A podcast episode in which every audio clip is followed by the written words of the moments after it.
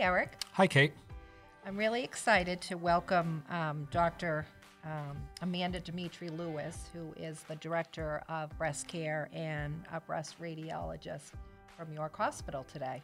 Yeah, we're going to have a great time chatting with her today about her program at York Hospital, uh, breast screenings, uh, and everything folks need to know uh, as they navigate the screening process for breast cancer. So I look forward to that conversation. But before we get into that, let's do some hospital updates. That sounds good.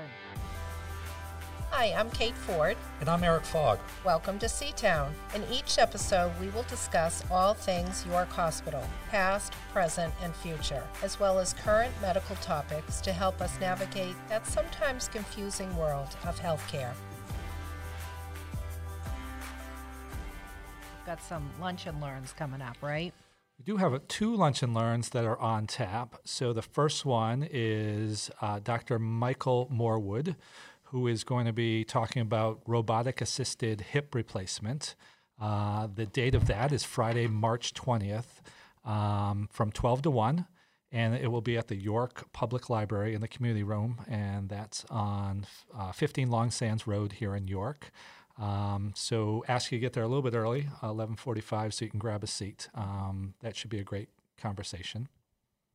And they have some. They have lunch, right? They have It's lunch. lunch and It's learn. a lunch and learn. Did you already say that? I don't know what they're serving for lunch, but uh, I'm sure if it's it's anything York rolls. Hospital sponsored, right, you're going to probably nice. eat pretty well. That's right. Uh, the second one is um, uh, Dr. Kerr, who is our urogynecologist, is doing a conversation, another lunch and learn on pelvic floor disorders. And that is March 24th, uh, 11 to 12 in Sanford at the Trafton Senior Center. Uh, so check that out. If you have any questions about that uh, or any of our upcoming lunch and learns, please call the friend raising office 207 351 2385. Or check them out on the www.yorkhospital.com website. Yeah, our website does a, a great job at promoting upcoming events. Uh, other updates. Yeah. Did you know that March is col- colon cancer awareness month? Everyone knows that, Do right? they? Okay. I don't know. They should now, right? Uh, so yeah, so uh, colon cancer awareness month. So reach out to your primary care doc um, about uh, information about that, when you should have your colonoscopies, and uh, how to stay current uh, with that. So Screenings save life. That's right. That's right. And that's a great uh, dovetail into our conversation today. But one more update. So, if everyone remembers correctly who's been listening to our podcast since the beginning, um, me and Kate share several things in common, including working at York Hospital. However, both of our daughters play college women's lacrosse.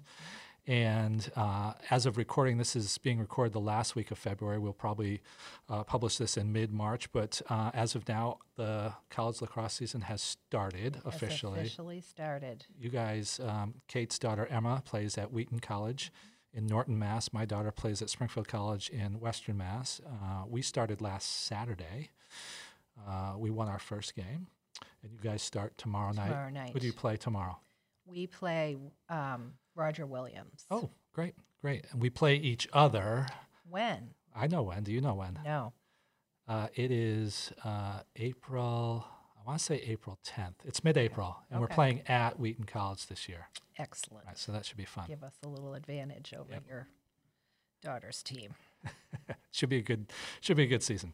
Um, so anyway, let's get to our interview with Dr. Amanda Dimitri Lewis. Before we do that, can we say that we're now on Instagram? We can. We have a uh, Instagram uh, page. So if you um, follow Instagram, which is my favorite social media platform, Probably one of my favorites. Yeah. I like Twitter too. do you? Yeah, I'm a Twitter Yep. tweeter. But uh, check out at Seatown Podcast on Instagram and please give us a follow. And uh, the great thing about it is it announces our upcoming podcast. There's some photos on there, uh, link to uh, downloading the podcast. So it's another great way to access our podcast. Let's get going. Awesome. So, very excited to introduce our guest today. I consider Dr. Amanda Dimitri Lewis a colleague and friend here at York Hospital. Um, our paths from walk in and, and uh, breast care don't overlap really at all. Uh, however, we tend to bump into each other around the hospital and chit chat from time to time. Um, quick little bio about Dr. Dimitri Lewis. She did her undergrad at Boston College. Um, uh, go Eagles, right? Uh, she went to medical school right here in Maine in Biddeford at the University of New England. Go Northeasters! I think I got all my. Uh, right? Yeah.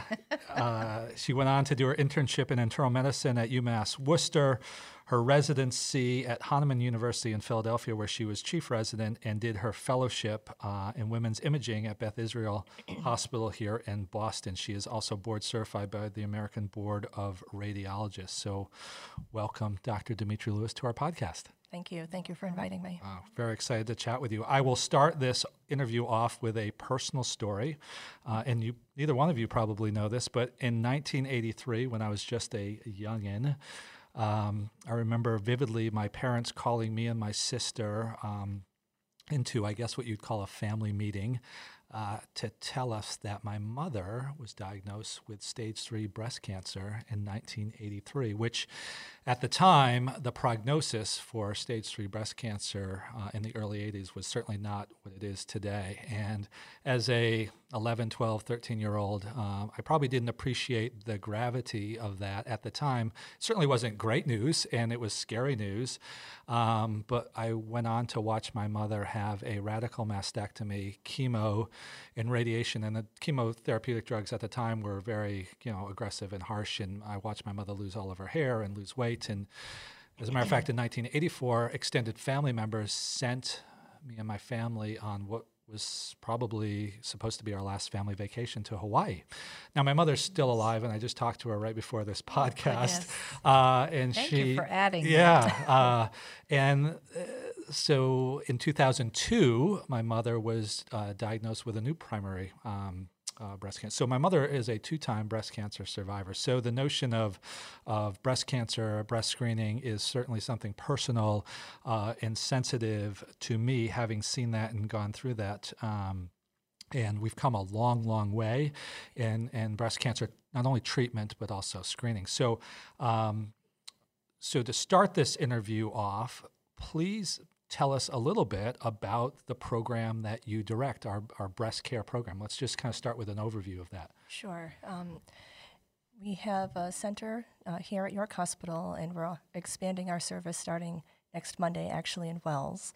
And we are staffed exclusively by fellowship trained breast radiologists. So uh, right now it's my partner, Dr. Haltman, and myself, and we did specialty training in, in breast imaging which uh, is helpful to patients because it allows um, a more expert uh, doctor is reading their exam, which allows for earlier detection of smaller cancers, fewer callbacks, um, and uh, more smooth biopsies, et cetera.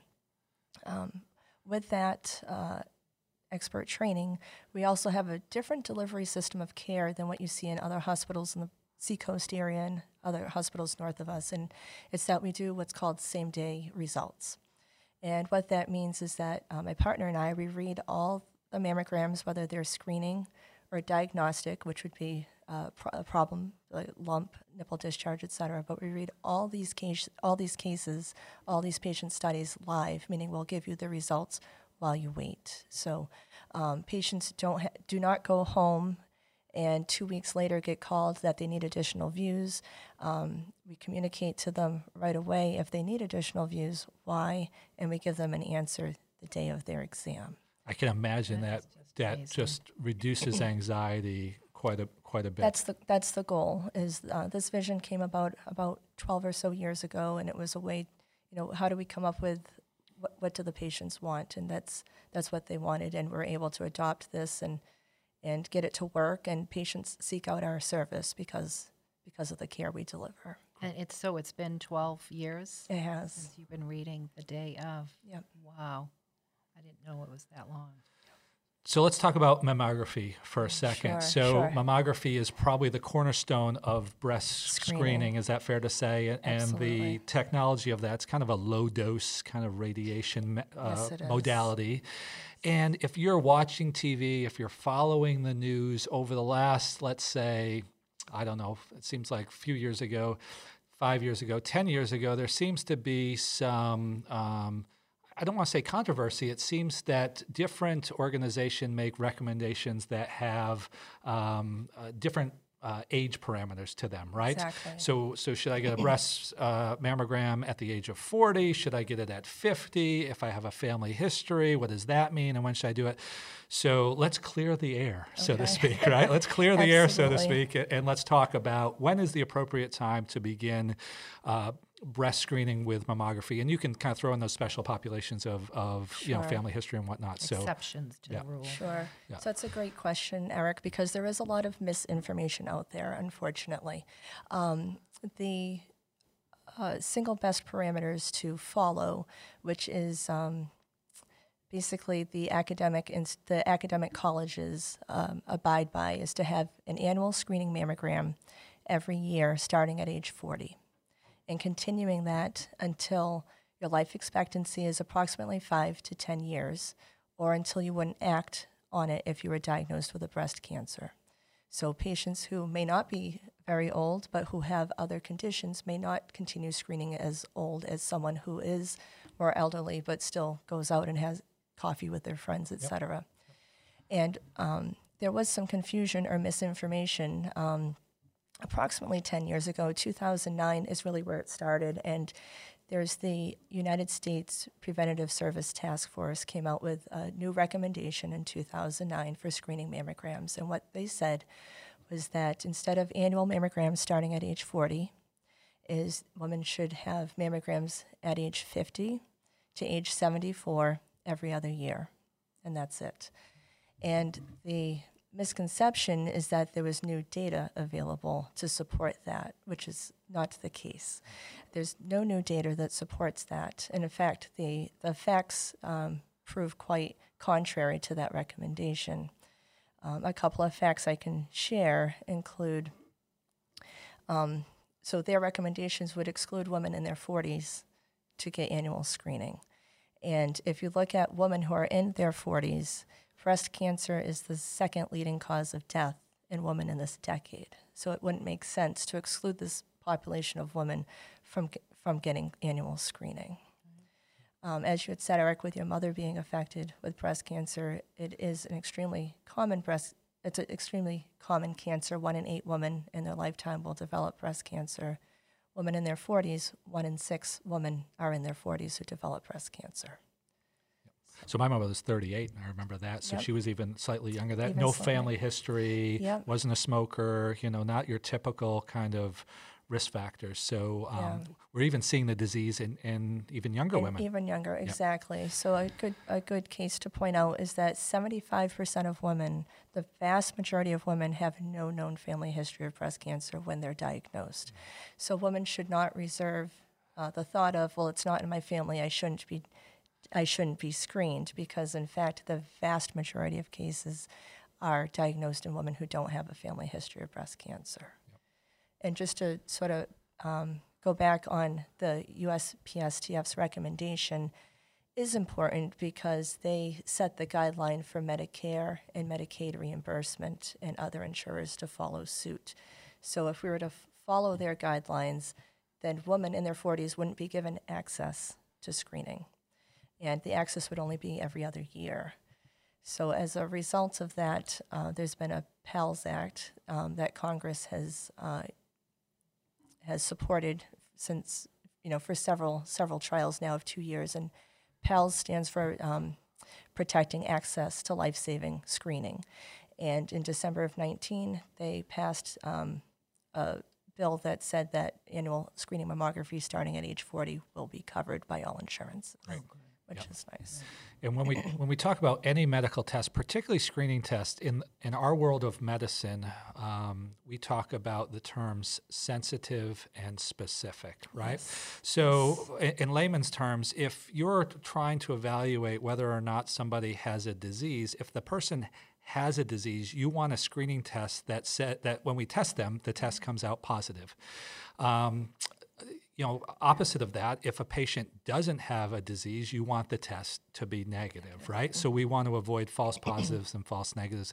And I think one of the criticisms um, about screening tests, and this happened with uh, prostate screening with PSAs back in the day, and, and comes up a little bit with mammography, is the overdiagnosis, right? And then the uh, subsequent invasive testings that occur with false positives that come about occasionally with mammography. You want to talk about that for a second? Yeah, absolutely. So you touch on a, on a couple of points. Is the um, s- screening mammography? So X-ray is the way to best screen for for breast cancer, and um, a while back, say when your mother was diagnosed, it was film screen, and then it advanced to what's called digital mammography, and there was a s- study that showed that it was far superior to screen screen film. And then in 2011, this what's called 3D or tomosynthesis has come out. And uh, York Hospital was the first hospital in Maine to have 3D or tomosynthesis offered for, for the state. And with tomosynthesis, which all of our patients receive at no additional charge. So all patients, if you come here, are going to receive 3D at, at no additional charge. But it's found to be even 30% more sensitive than the digital was and our recall rate decreased by about 30% as well. So the technology alone has helped quite a bit in in helping to um, to detect these cancers. Great.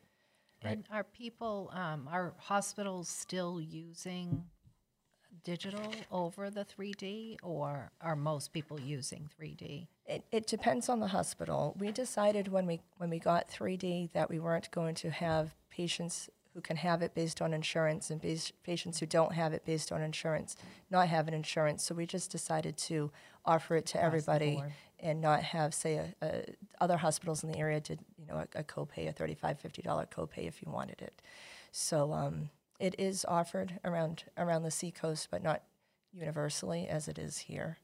Okay. You mentioned when we started that you spend your entire day um, reading mammograms, talking to patients, but the other thing you read every day are ultrasounds, right, Bressa? So when when does a patient uh, require, or is it recommended that they get an ultrasound? Is it in addition to a mammogram where you see something that may or may not be abnormal and you want to evaluate it further? Is it somebody who has a, a different composition of breast tissue where it may be more dense and that sort of thing? You want to talk about that? Absolutely. So you're correct in both cases, Eric. So when, when patients come into our center, um, the technologist will give them a very detailed and thoughtful questionnaire that we have them fill out. And, in reading their mammogram, we're also doing a risk assessment of these patients to see if they're high risk or not. If patients are high risk, then besides an annual mammogram, we also recommend that they have an MRI performed six months after their mammogram with the thought of they're at high risk for developing a breast cancer. We do a mammogram, say now in February, next February. We would do an MRI in August, and we separate them out. That way, if something did develop in the interim, we would find it smaller, which would give the patient the best chance for a cure. Um, also, what we do is um, patients who have dense breast tissue, is there's a resolve in the state of Maine that if patients have dense breast tissue on their mammogram, then we should let them know. The reason for that is because dense breast tissue is white on a mammogram, and breast cancers are white on a mammogram. So it can obscure a cancer.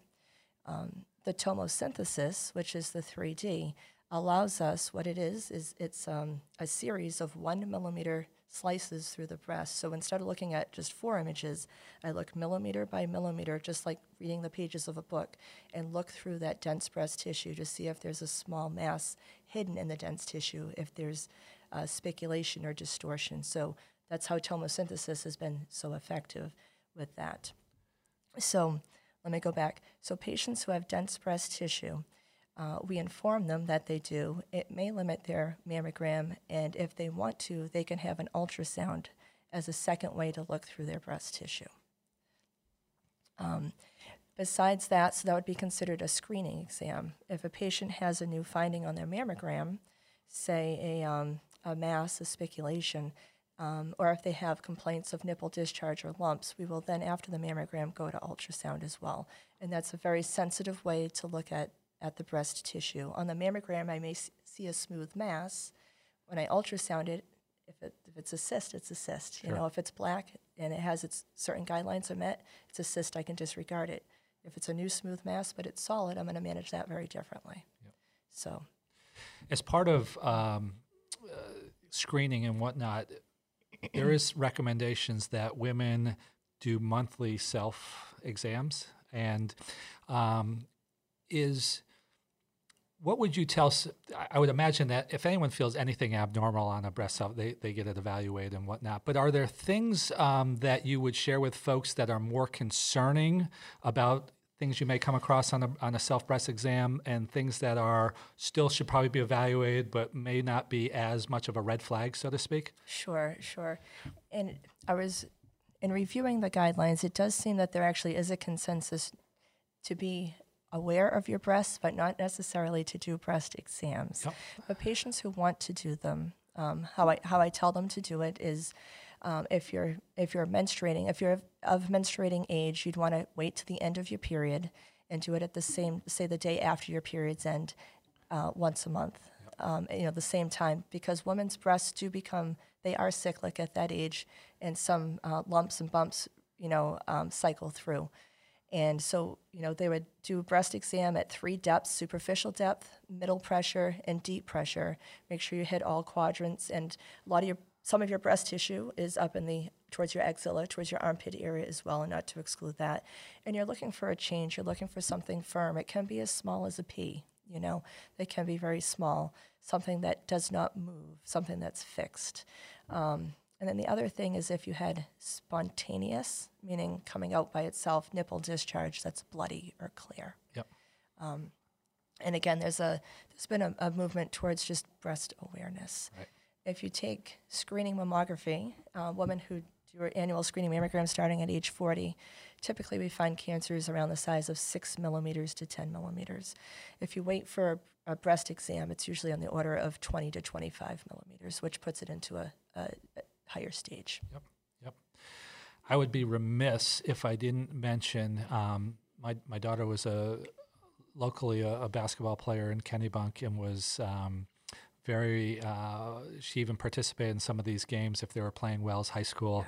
Uh, the Wells Warriors um, uh, Shoot for a Cure program that Coach Donnie Abbott started ten plus years ago. I've become very friendly with Coach Abbott, and uh, um, I, I got to see some of the amazing things that these girls have done. As a matter of fact, I bumped into Coach Abbott this basketball season, and um, I didn't know the backstory of what started him wanting to do that. And he shared with me 10 years ago um, uh, a member of his basketball team, one of the young ladies on his basketball team, his mother had recently been diagnosed with breast cancer. So they came together as a team and tried to figure out, you know, what they could do and whatnot. And that started what arguably can be one, considered one of the really coolest fundraising initiatives that we've seen here at, at York Hospital in quite yeah, some they've time. done amazing, amazing work. Yeah, and, and as of this year alone, I, I think they did that program a month ago or so. They they did at Wells High School in January, January, and and raised an additional um, thirty thousand dollars 30,000, that was going to bring this total up to almost three hundred thousand dollars. And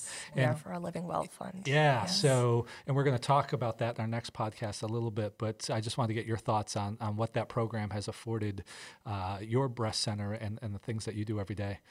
Absolutely. Um, so that that fund goes into a su- survivorship uh, fund for our patients. So if, whether it's patients who um, might need uh, wigs or hair wraps, um, who might need some type of a prosthesis, um, patients who need funding for gasoline to get to their appointments, for groceries.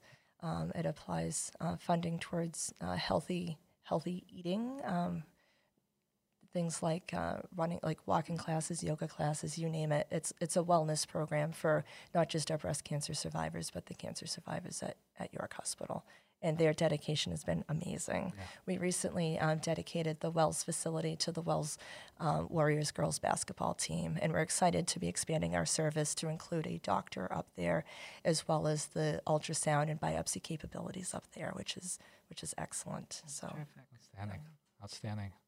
So we um, are winding down on our time here. This is a conversation, and we'd love to maybe even have you back at some time that we probably could have talked for an hour or two on. And there's so much to kind of cover. But uh, on that note, is there anything that um, anything that you wanted to share as we kind of wrap this up that maybe we didn't touch on, perhaps, or did we hit all the salient points that we? we hit um, most most of the, the salient points. Just to, to, to reiterate, is um, the best way to, to save the most lives. So screening mammography, pre-screening to after screening, there's been a 40% reduction in mortality once we introduce screening, and that's all ages. So women who should start at age 40 because those tend to be the most aggressive cancers.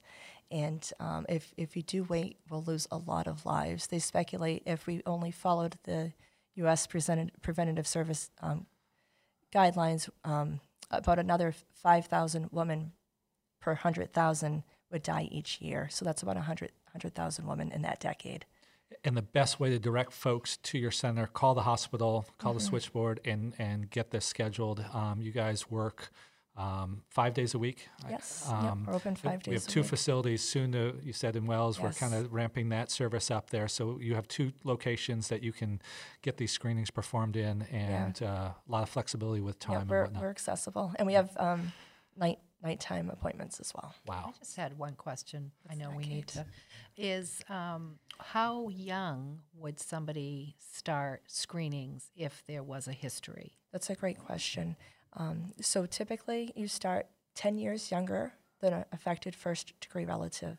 So, Eric, if your mother were 38 Yep. and you have sisters, um, you would think 28, but typically we would start mammography at 30, but MRI can start at age 25. Okay, good. Great. Excellent. Wanted that on the record. Yeah. That was a great I question. also think great that question. when you were saying that um, the age was 74, Mm-hmm. I feel like 80 is the new 55. That's my new thing. And I think my mom, who is um, 82, you know, she's a young 82, Mm-hmm. so she should continue. But I know a lot of people, when they get into the 80s, they stop.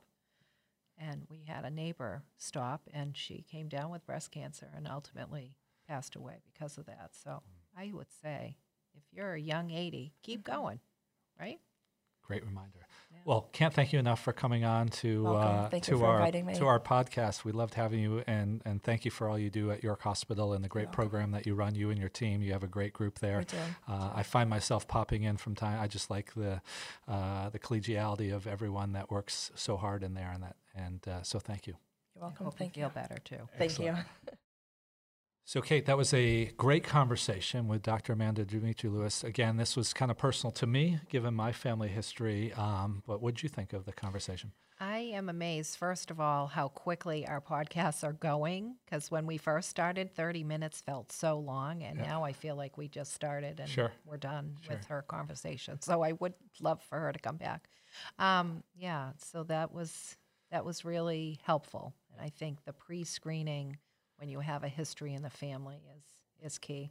I think she really did a good job clarifying too those guidelines and when it's appropriate to start your screenings. If you kind of browse out and you know a lot of people go to doc, what I call Dr. Google, right? They go out to the internet looking for answers and that sort of thing. There can be some misinformation. So uh, I think she really clarified that that nicely. So it was really great to have her. I'm amazed that they give your results the day of. So Yeah, I'm, I'm, I- I know that makes a a big difference. I have a my wife uh, gets her screenings done here, and, and she comments on how you know you, you leave York Hospital knowing the results of your test. that's right. done, right? As opposed to waiting. So, uh, again, Nice thank job. you. Thank you for listening to this uh, most recent episode of Seatown Podcast. Uh, if you uh, like this episode, please give us a like. Um, and please be sure to check out our Instagram page again at seatownpodcast.com. Well, it's not .com on Instagram, it's just at, At Seatown Podcast. Yeah, so check that out as well. So thanks again for listening and look forward to future shows. Thanks, Eric. You're welcome. Thank you for listening to this episode of Seatown. We hope you found it of interest and would love to hear from you about topics you'd like to learn more about. Be sure to subscribe wherever you listen to podcasts. You can also find episodes by clicking Seatown button on the homepage of yorkhospital.com. By listening to this podcast, you're agreeing not to use this podcast as medical advice to treat any medical condition in either yourself or others, including but not limited to patients that you are treating. Consult your own provider for any medical issues that you may be having. Seatown is a production of Darcy Creative in a collaboration with York Hospital. Copyright 2020.